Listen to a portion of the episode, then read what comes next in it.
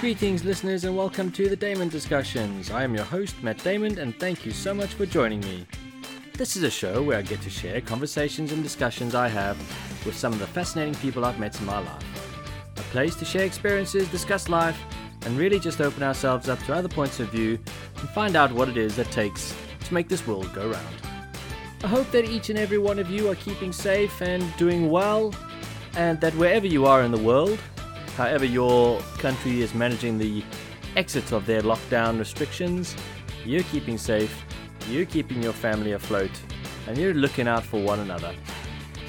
Now, this week's guest is a dear, dear friend of mine, Greg Smith. We became friends towards the end of our high school careers in South Africa, and it was in the year 2000 that he and his family left our sunny shores for the dreary land of England. Nevertheless, we were able to keep in contact through exorbitantly high mobile phone bills, through our SMS texting backwards and forwards. You must remember, this was a day before WhatsApp, it was a day before BBM Messenger, even, and that was pretty much the only way we had to keep in contact, other than email, but we couldn't be bothered to write emails back then. So the years passed, we kept in touch. Greg visited South Africa now and then, and I made my first trip abroad to England. And it was on that trip that I decided that once I would finish studying at university, I would come and live in the UK. When that happened, Greg, a friend of ours, Dave, and myself, we got ourselves a little house in Banbury in the Midlands, and we began our life as housemates. As the years went by, even though our paths separated and I moved off to London to start teaching, Greg and I remained firm friends. We'd already been long distance friends, now we were at least living in the same country. And through the years, we've been there for one another's big events, marriages, children, and now podcasts. I thought it would be great to catch up with him on the show, talk about his career and his extensive sales experience, and see how it is that he's managing his new role as an associate retail park facilities manager in a time where people can't go to the shops. So, stick around after this short break. I speak to Greg Smith and find out what he's been up to.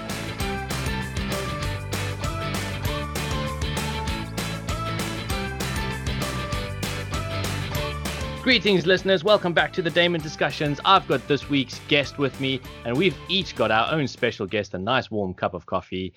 Greg, welcome to the show. Hey, Matt, how are you? I'm great, thanks. Thanks for joining us today, Greg. Not an issue, but not an issue at all. Glad Excellent. How is lockdown life treating you?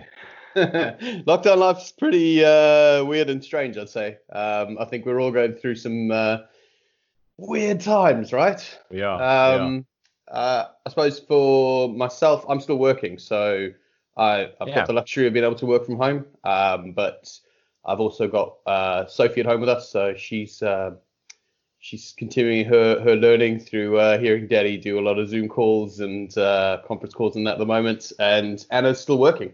Yeah, well, Anna's working in the the health industry. She's a pharmacist. Mm. Um, mm. Sophie's doing her best to learn the world of sales. So she's going to be the, the world's youngest sales and facilities management expert. Ah, I don't know about sales, man. It's all about management. It's it's less sales and more managing, right? Well, that, that's that's what that's what we're here to talk about. We're talking about your journey from dishwasher to to uh, mobile phone, cell phone shop floor sales assistant to entire retail yeah. park facilities manager. Yeah. I don't know. Lots changed there, I suppose. there are lots of change. Well, let's start where you where you're currently at. Um, facilities management. What is that? Do you look look after the facilities like the toilets? No. Well, I, I suppose I would if I had any sort of internal areas. So uh, my specific part of it is uh, retail parks. So we look after okay. outdoor shopping areas, um, which are basically a bunch of warehouse units put together with a car park in front of it, and then we manage all the external areas. So anywhere that the public go, I look after. Um, and the minute you go into a shop, that's that becomes a store's responsibility to sort of care for um, the safety. But I suppose I manage everything from where you're going to trip, where you're going to fall, and how pretty the uh, plants look. Yeah, because I've been to I've been to some retail parks that are much prettier than others. Obviously, yours are the most pretty. Well, some. It depends on the budget that you got to play with as well. Oh, really? So, yeah, yeah. So obviously, we manage a budget for each of the properties um, that is service chargeable, and I mean, I think it works out. I've got roughly a three and a half million pound service charge budget that I manage across my parks, um, and in that, that comes with all the contract management that goes with it. So you say across your parks, how many parks do you look after? 17 at the moment. 17. Wow. Yeah. So that's 17 retail parks that you've got to keep lay out in your brain. Yeah. But it's it's no different from I suppose I look at them like I would look at when I had a store. Um, I get to a park and I start looking at it from the point you drive in. Whereas when I had a shop, I looked at it from the point you walk into the store. So from the windows all the way through to the back what the standards are, what needs to be done, and where th- where things can be done. I suppose now I just have more control over what can be done and when, because I hold the budget and what we're spending that money on. Does it feel better to have that control and not kind of have to work towards someone else's time frame to be able to get something big like that done? Uh, we still have to work within the client's uh, time frames, obviously. Oh. Um, so you know we've got we've got a lot more freedom. Um, and you know the current lockdown has changed a lot of the planning that we've had. So we've spent a long month planning how we're going to reduce services where we don't need them. Um, but at the same point, it's not been any less busy. It's just a different kind of busy. Mm. You sent me a picture the other day of your home working environment where you looked nice and comfy, spread out in your living room. But then there were maps and charts, and mm. it was it was insane. You said that you were planning for the reopening of the economy under social distancing restrictions. So, what sort of planning is that? Does that involve? So, it's sort of looking at how um, we're, we're taking experience from obviously working with a company that's global. Uh, we've got a lot of experience and a lot of information coming through from uh, the European side, the Asian side. So we're getting a lot of information. We're making a lot of plans and actually advising a lot of the clients how they should best operate their prop their their properties when they reopen.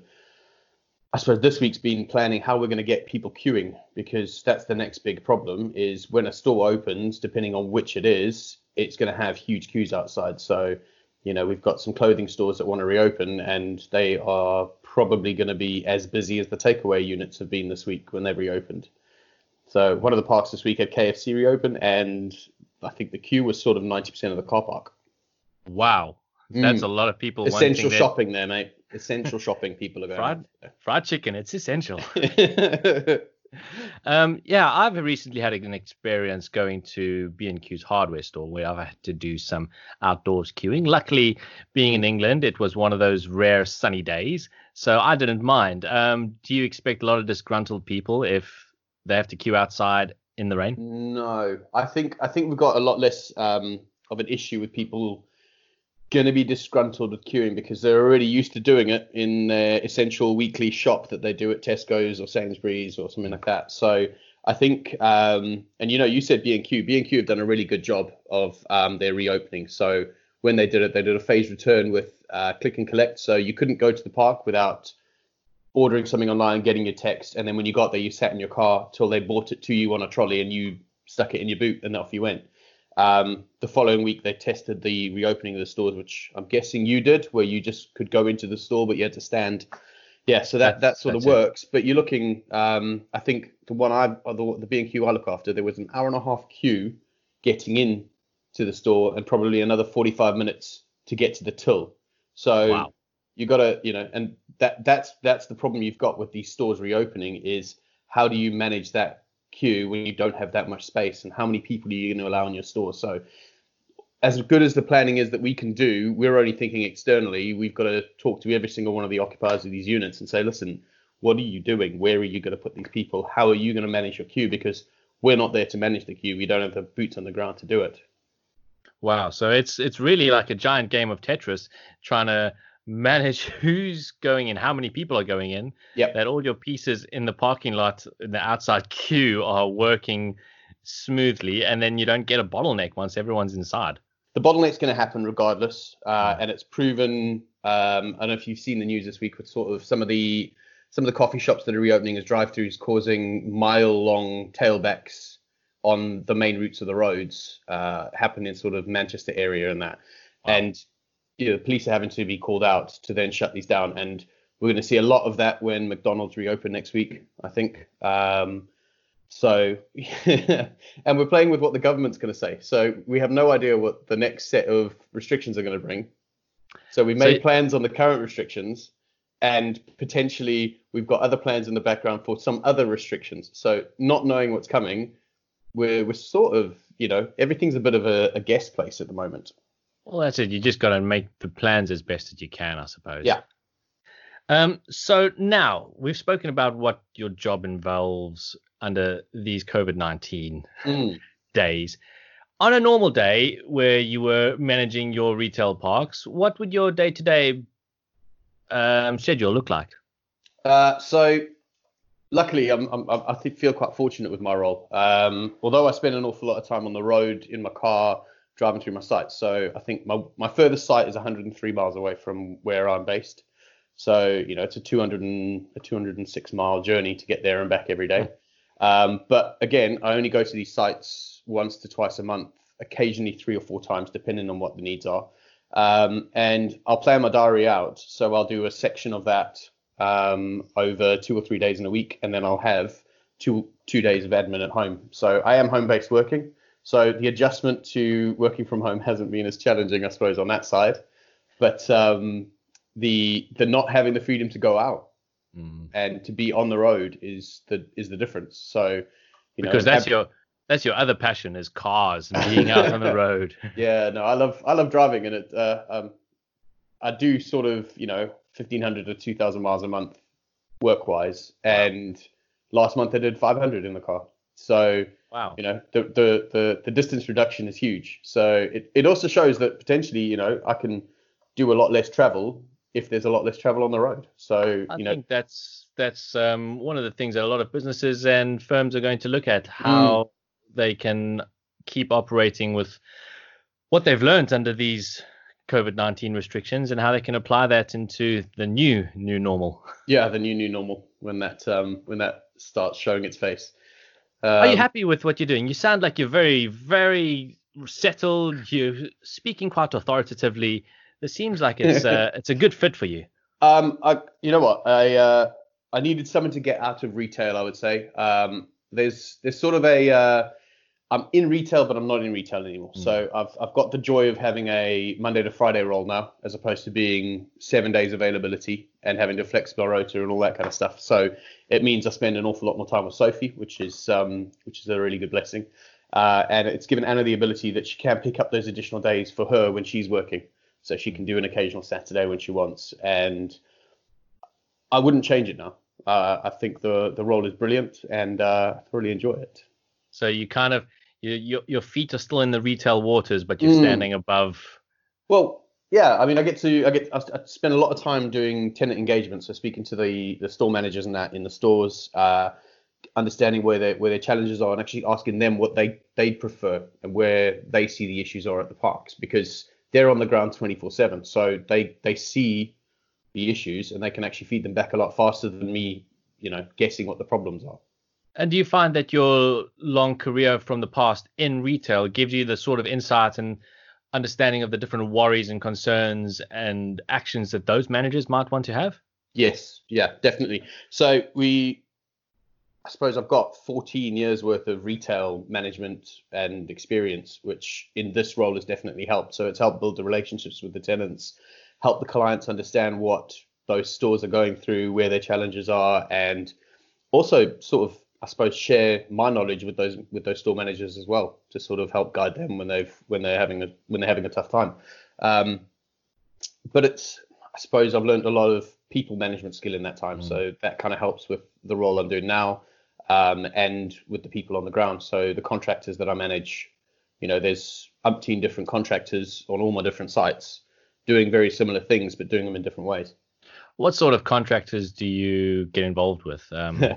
so de- de- depending on the property, whether it's internal stuff or external, um, we've got M&E, so your uh, mechanical and electrical contractors. Mm-hmm. So they'll look after all the internal things like fire alarm panels, uh, looking after fire drills that we do, and um, lighting for internal and external, checking all those testings are done.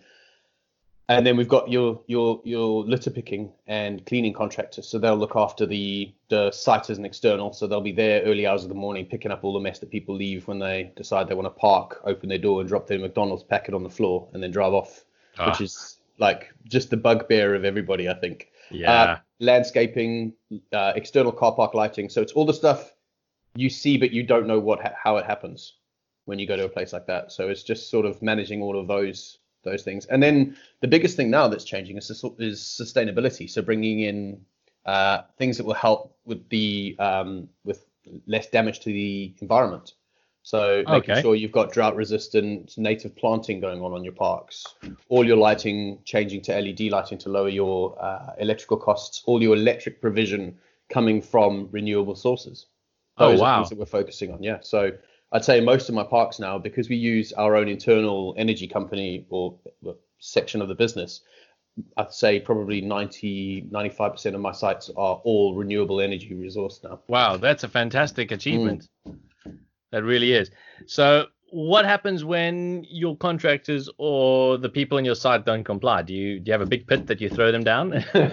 uh, you know, it's much like um, it's much like actual employment these days. So you've got a contract with a contractor, um, mm-hmm. and generally, you know, the the issues are not the contractor, they're the people on the ground, the boots on the ground, and whether mm-hmm. they've been you know they've got contact with their contractor those kind of things so you know i know most of the guys who do the litter picking because i'm there quite early in the morning so i get to see them have a chat with them see what their feedback is where they've got the problems because i won't always get that message from them if i'm to, talking to the contract okay. manager um, but you know we've had problems on sites and we will remove a contractor when it when you know it continually doesn't work which is the same as you would with any sort of employee. Um, and you know we've we've had to remove some contractors over time and put other ones in but then you build that trust with some people. So mm. you know it, it it changes. And sometimes you put someone in that doesn't work better than the previous. Yeah. so you know you're always sort of fighting a battle there. That's i guess where those people management skills and learning how to get the best out of people comes in yeah yeah definitely so it's been a long journey for you you said you've had over 14 years of experience Mm. Um, let's just talk through that a little bit, starting with your move to the United Kingdom oh, from yeah. South Africa in the year 2000, was it? What was your first 2001. Yeah, 2001. So I left just before we finished matric, um, and I moved over here. My first job was Orange, uh, which was obviously like um, Vodacom or MTN, you, you know, normal network service provider. Yeah. Uh, working a, an alternate Sunday for six hours every every two weeks.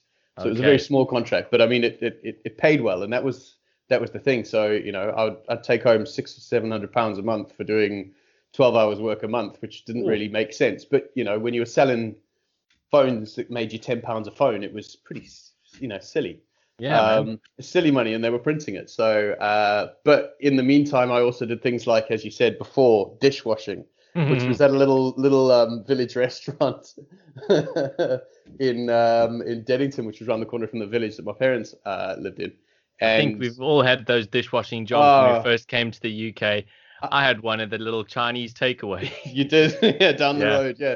I think we spent more money on alcohol in the restaurant than we did on the um on oh, the uh, on, on yeah. I think every Friday we finished washing up, and all the money that we got paid got sent back behind the bar so we could drink. oh man, that was not where you learned your money management skills then. No, no, no, no. no. money management only started a few years ago. You know, when you get a kid, that's when you that's manage your money better. Yeah. yeah. You think you know how to manage your money, but until you have that other responsibility, oh, you really don't. Definitely. So you worked um, for Orange for a while, like on a bit of a temporary. Yeah, so I, was, I, I went. So when I moved to England, um, we I got the job at Orange, did the the like sort of restaurant work stuff as well on the side but obviously I was at college as well. So during that time, worked through that. Uh, I then went further hours, so got a larger contract with Orange. Um, did sort of 22 and a half to 30 hours a week of work, mm-hmm. uh, and then continued doing that for a few years. Stepped out and did some car sales for about a month and a half, and realize that's just not the thing. I love I love cars. I just don't really want to sell cars to people. Okay, you're Especially... too much of an honest bloke for that. yeah. Do I want to buy this? No. You really want to buy the Golf, buddy? Don't buy it. uh, so uh, I went back to Orange and um, I stayed there for a long, long time, and then decided I quite enjoyed the people management side of things. So uh, wanted to, you know, step into that role and found it quite difficult to do that step up while staying sort of in the area that we lived um, with Orange. So uh, was approached by Three, which was like the up and coming mobile network at the time, and uh, got a role there as an assistant manager. Uh, kept that role for 12 months and then was uh, promoted into store management. And then from there, so that was what 2009 up until 2014, I stayed with uh, Three as a store manager. Oh wow! And then decided I wanted to get out of retail for the the first attempt and went to sell uh, paper shredding to people, which was. Uh, you know, when you look at these things, there's some bad decisions you make in life. That but, was definitely one of them. That's all we can do. We we're we're we're, we're faced with a decision mm. at the time, and we do and we make what we think is the right choice for us. That's oh, not definitely. always how it works out, but um, but you know the experience of it. Yeah, the experience of it was it was it was a very over complicated way of selling, taking big bits of paper and making them smaller. That's all it was, and it just felt like it was a real difficult thing to for them to tell you how to to teach you how to sell it. And you, um, I don't know, I'm I'm all face to face. I prefer a face to face chat as opposed to sitting on a Monday and calling hundred people, telling them I want to come sell them some paper shredding. So that that lasted probably about three and a half, four months, uh, and uh, they then downsized the teams as well. So I think I think 60% of the people they took on at the same time, we were all made redundant. Um, mm. And I fell into that bracket. So that was the first time I was ever unemployed, which was wow. interesting. Um, so you know, I I decided to I, I, tried a couple of other things. So sort of applied for a couple of jobs, didn't enjoy anything that was coming through, uh, and then I joined Carphone Warehouse and was there for just over 12 months, and then joined EE just before Sophie was born. Okay, so when you joined Carphone Warehouse and EE, what role were you? Uh, uh, store, manager, store manager. Store manager.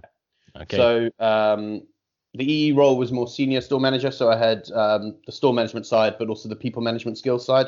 So I ensured that all the stores were keeping their staff trained and all the compliance training that was coming through from head office was being done by all the stores in the region. So that's again more people management side of things. So I think like the sales stuff was where I started, but the people management mm. things were incredible. And you know, during the time at three, uh, I had a really good area manager that allowed us to do something I thoroughly enjoyed, which was take out take out time for training. And oh, wow. I'd, head, I'd head down to head office probably once every month, every two months, and take up one of the training courses they provided. So that counts as a work day, getting some training, and it helps you understand yourself, the words you use, the way you you know speak to people, um, and how you can influence people just through those kind of situations. And that's sort of, I suppose, given me the biggest amount of training in my life. I think that's great for any workplace, wherever you work. Hopefully, your employer gives you regular opportunities for mm. professional development. That's Definitely. that's the only way you grow within the role. Yeah, and I mean, I mean especially at the moment. So, although you know we've we've got the challenges that we do, uh, there has been a little bit more downtime, but there's a lot of training that the companies put online. So we use Workplace, which is the Facebook for work Mm-hmm. Uh, and there's huge amounts of data being put on there, loads of cl- online classes we can do. There's, you know, there's mental health classes that we can do to help you if you're having a bad day. And you know what? If you're putting that stuff out there for your staff, you're not doing anything wrong. Absolutely. That's a great way to keep your staff engaged with the business, keep them growing, even though they're technically not on site. Yeah, definitely. So now you've been, like you said, you're feet have been in the retail waters for over 14 years. A mm. lot of people think of retail as like the sort of job that you like when you first started, a little yeah. Sunday job when you're just finishing college. But obviously there's a career in it and a successful one if you want to. How how would you advise people about taking their little weekend job, mm. turning it into this this long career path? Well, I suppose it's um it's about taking opportunities. So you can stay doing the same thing through your life without making any changes. But if you take the opportunities when they come, there's no, there's no limit to what you can achieve. So you know, I've I've never uh, professed to have been a very good uh, kid at education. Mm-hmm. Uh, you know, school was a place for a social event, not really much education. but obviously, you know, we learn as we go along. Um, I, I, you know, it's difficult. Like Anna's been in retail the same way that I have for as long throughout her career as well, and she's probably got a completely different experience to retail as I do because of the roles that we do. So although um, mine's been very sales focused, those kind of things, so it can be difficult. Um, but getting in there, I suppose, getting the job, turning up, um, and being available are the key steps when you start within retail. But then the next step is working hard. The, the minute you start working hard and you start, you know, you, you get sort of a passion for what you're doing, there's not going to be something that limits what you can achieve. And what sort of kept your passion going for all this time? Is it the the money? is it the people? Is it what? What's kept that passion alive? I suppose like um, it's the team ethos. I suppose within within all of the businesses I've worked, I've always worked within a team, and uh, having that team around you most days was the thing that kept me going most. Um, you know, the money was not was not um, a tough thing. I suppose the social part of it was difficult because most of the friends work Monday to Friday. We work weekends. Uh, mm. So you see people in the evenings, but you know we'll, we'll we'll disappear off earlier in the night because we uh, I've got to get up in the morning and you know open a store and manage it. So that that was probably the challenge there. But um, yeah, money was good. Uh, I suppose it was getting more difficult as it got further along because the you know retail's had a tough couple of years mm-hmm. um, with the changing environment. What it'll bring next, we don't know yet. We'll see. Uh, but yeah, no, I thoroughly enjoyed it, and you know, I wouldn't change what I've done because it's you know brought the experience that I've got. Yeah, and it's really led you to have this overview, like you said, of even though you're you're not managing what the people are doing inside their stores, mm. you have an understanding of what they want from their from their work environment, and you can yeah. work hand in hand with your facilities management and the store managers. Yeah. Um, and what sort of advice would you give somebody to be able to get into retail and sales? Uh, retail and sales. So sales, sales you got to accept a no. Yeah, that's probably the first thing you got to be. Some you got to you got to be able to accept rejection, man, because that, that, that comes every day. That's what I learned when I worked in sales. For every yes, you're going to get at least ten no's. Hmm. It's um it's interesting, isn't it? You know, you get told no all the time, but when you get the yes, you're like, yeah, smash that one. um, you know, that's if you're getting into retail and sales, retail is really simple pitch up, be there on time, do the mm. job that you're asked to do, do a little bit more, and you'll get more.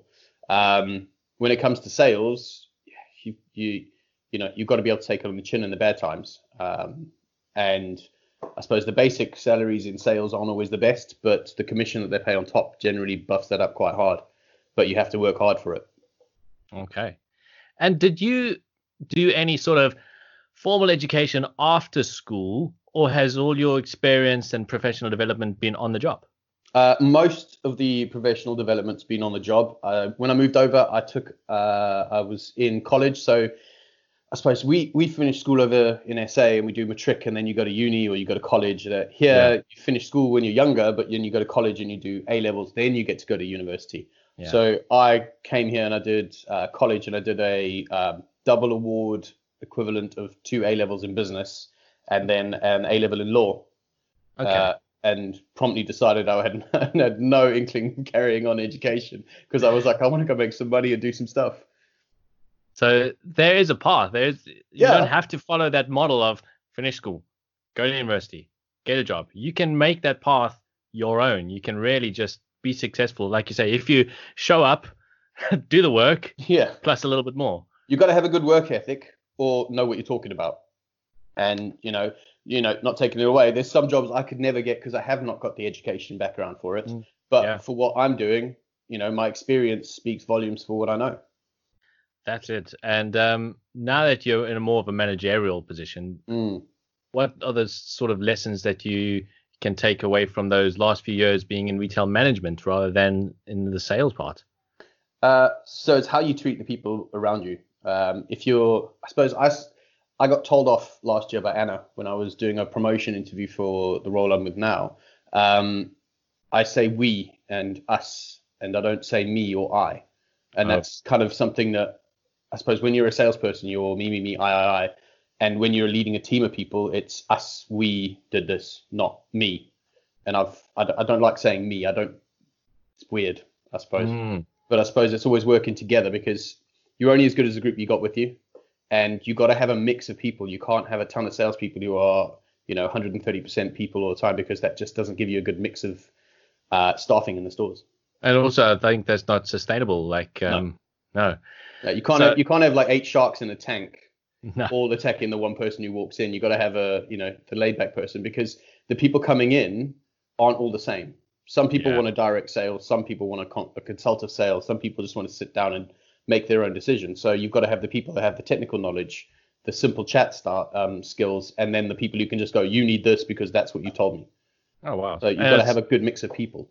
And now it's your job to try and find that mix of people within a slightly different field, making sure you've got the right mix of contractors, the right mix mm. of uh, people looking after each of the facilities. Yeah, and it's it's when you inherit a property from sort of another uh, another person, or when I've taken on sites, I've had them and I've gone, but why are we doing it this way when I've got a site that does it that way and that's done better there? But this actually, you try and put something on one site into another site, it doesn't work.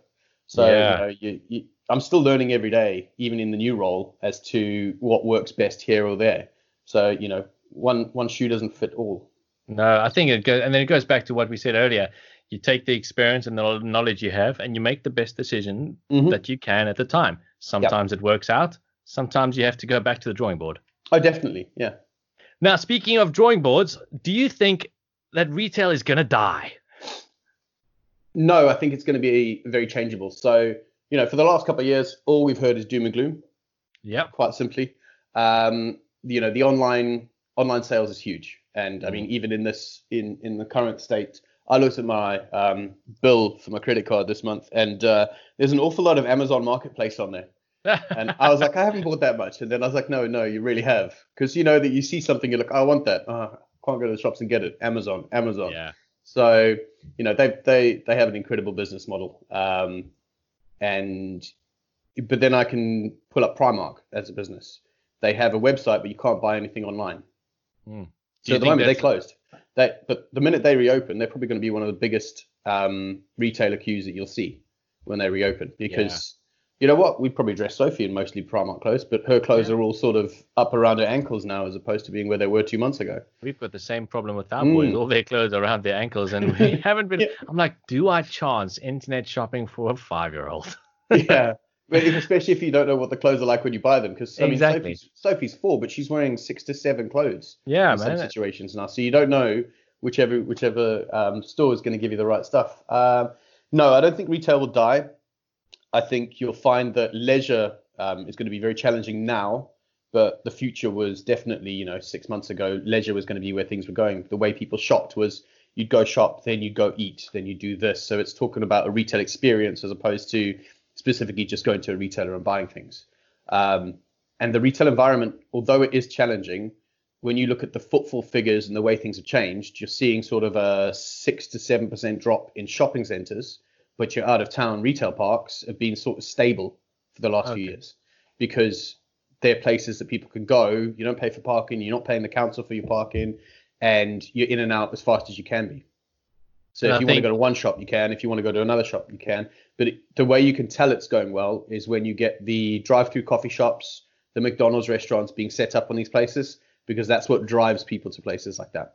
Okay, and I think, like you say, you've got that. If you've got that food option, they want to go there anyways because like mm-hmm. let's get a few things and and something quick from the drive-through on the way out. And the retail parks, the way I've been using them is if there's something that I know that I want, that's where I go.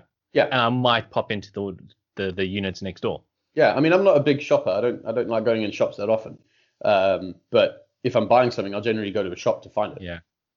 And I think what a lot of people are missing these days is the ability to just go out and browse and see uh, other people. See other people, you oh, know. Oh, man. so I think I think going forward, the sort of people working in retail are going to really need to embody that interpersonal experience because mm. that's what you're going there for. You're going for the tactile experience of browsing, looking, touching the clothes, seeing how they fit. But if you're going to buy a computer, what's to stop you just from buying it on Amazon, like you say, other than speaking to a person there on the day that's knowledgeable, that can make you feel comfortable, and that is run by a good manager? Yeah.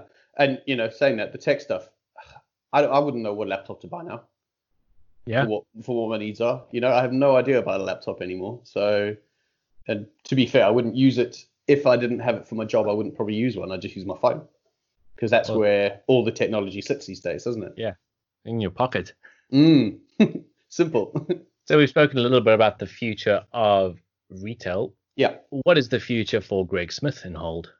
Oh, do you know what? I'm, I thoroughly enjoy what I'm doing. I don't think I'll change what I do. I, I like the property management side of things, uh, the, the the way the business works. Um, fortunate, I, I, was promoted in sort of March time to have a couple of guys within our team working with me. So I look after sort of the south and southwest now. Um, and yeah, I, I don't think I'll change. I really enjoy it. And the only thing I'll do is sort of take on potentially different sections of the business as well. So okay. I'm I'm retail park now, but if there's you know in the future opportunities to take on a different side of it, maybe I'll look at that so I can understand sort of your commercial buildings, offices, those kind of things. Just to keep growing your, yeah. your skills and knowledge. Exactly, definitely. Well, is there somewhere that the listeners can follow you to maybe pick your brains to get some of your retail skills, your sales skills, or your management skills? Possibly yeah. a LinkedIn account or I, I, do have a LinkedIn account. It's quite simple. It's Greg Smith, uh, as is my Facebook. Um, but I suppose I've got Instagram, but I, I, don't really use that for other than posting photos of a car and Sophie. So yeah, um, I don't know. I've got a question for you though, Matt. Yes. Uh, oh. I was I was talking to Anna last night, and we were, we were we were thinking about that whole thing back in the back in the day in that house in Banbury. Yes. That we lived in. In and you came to, Yeah, you came to a party and you, you made a pinky promise once. And I feel oh. like this is the right sort of format for people to know that you right. made a so, pinky promise. So, so and... listeners, what Greg's talking about here, this was circa 2008. Eight? Um, Greg was having a wonderful, wonderful Caribbean themed party. And I was quite into jogging and running at the time, as is Greg's eldest sister, Caroline. And after a few margaritas, um, Caroline and I got talking about our shared passion, and we made a pinky promise to do the London Marathon together. Mm. um, I mean, that was 12 years ago. Yeah. Let's just say, don't rule it out. I think I think you know if we can get your listeners pushing you towards it, buddy, that'd be a great great thing. Right, listeners, this is your challenge. How many of you can convince me to complete this pinky promise and successfully do the London Marathon? Thank you very much, Greg Smith. It's been no worries, great buddy. having you. Uh, I'll speak to you soon. Thank you very much. Thank you, listeners. That was Greg Smith. Um, he's been a great pleasure to have on the show. I'll speak to you all on the other side of this short break. Please don't go away.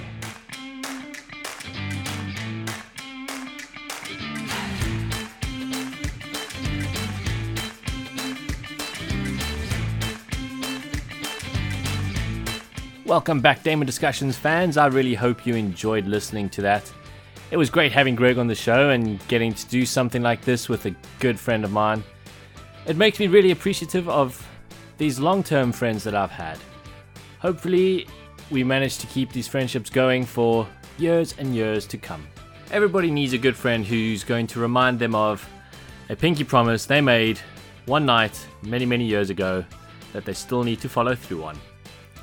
But that's it for this week. Once again, thank you to all of you for your continued support. Remember to follow the show on Twitter at DiscussionsPod and on Facebook and Instagram at The Daymond Discussions. Until next week, take care, look after one another, wash your hands, and keep well. Until next time, bye bye.